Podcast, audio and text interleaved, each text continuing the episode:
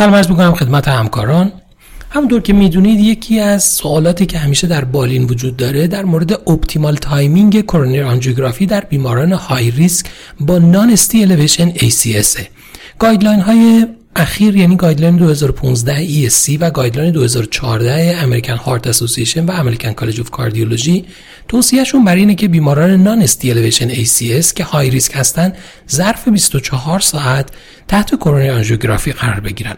مطالعه نان استمی یک مطالعه دنیشه که با هدف پاسخگویی به این پرسش طراحی شده.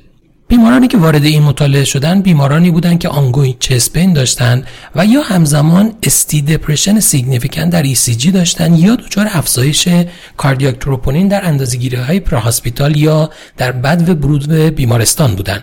496 بیمار در مجموع وارد این مطالعه شدند که به طور رندوم به دو دسته تقسیم شدند. گروهی که اکیوت کورونری آنژیوگرافی ظرف 2 ساعت براشون انجام شد که در حقیقت اپروچ مشابه بیماران استمی بر مورد اونها انجام شده بود و گروه دوم بیمارانی که درمان مدیکال شدند و ساب اکیوت کورونری آنژیوگرافی ظرف 72 ساعت براشون انجام شد.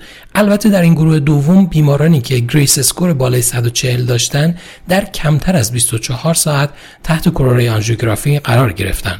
پرایمری اندپوینت مد نظر مطالعه مجموعه آل کاز دث، ری اینفارکشن و همچنین ری ادمیشن برای کانجستیو هارت فیلر ظرف 1 سال از رندومیزیشن بود.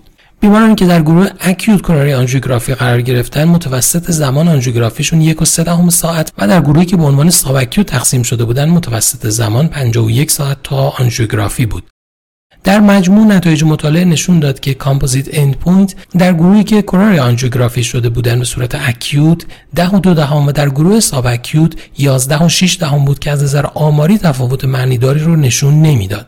همچنین از نظر بروز آل کاز مورتالیتی 1 ساله در گروه اکیوت کورونری آنژیوگرافی میزان اون 5.7% در مقایسه با 5.6 در گروه ساب اکیوت کورونری آنژیوگرافی بود که از این نظر هم تفاوت معنیداری از نظر آماری وجود نداشت.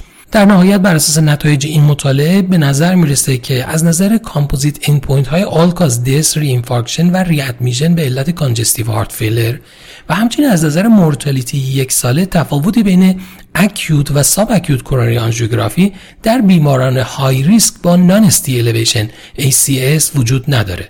ممنونم از توجه شما.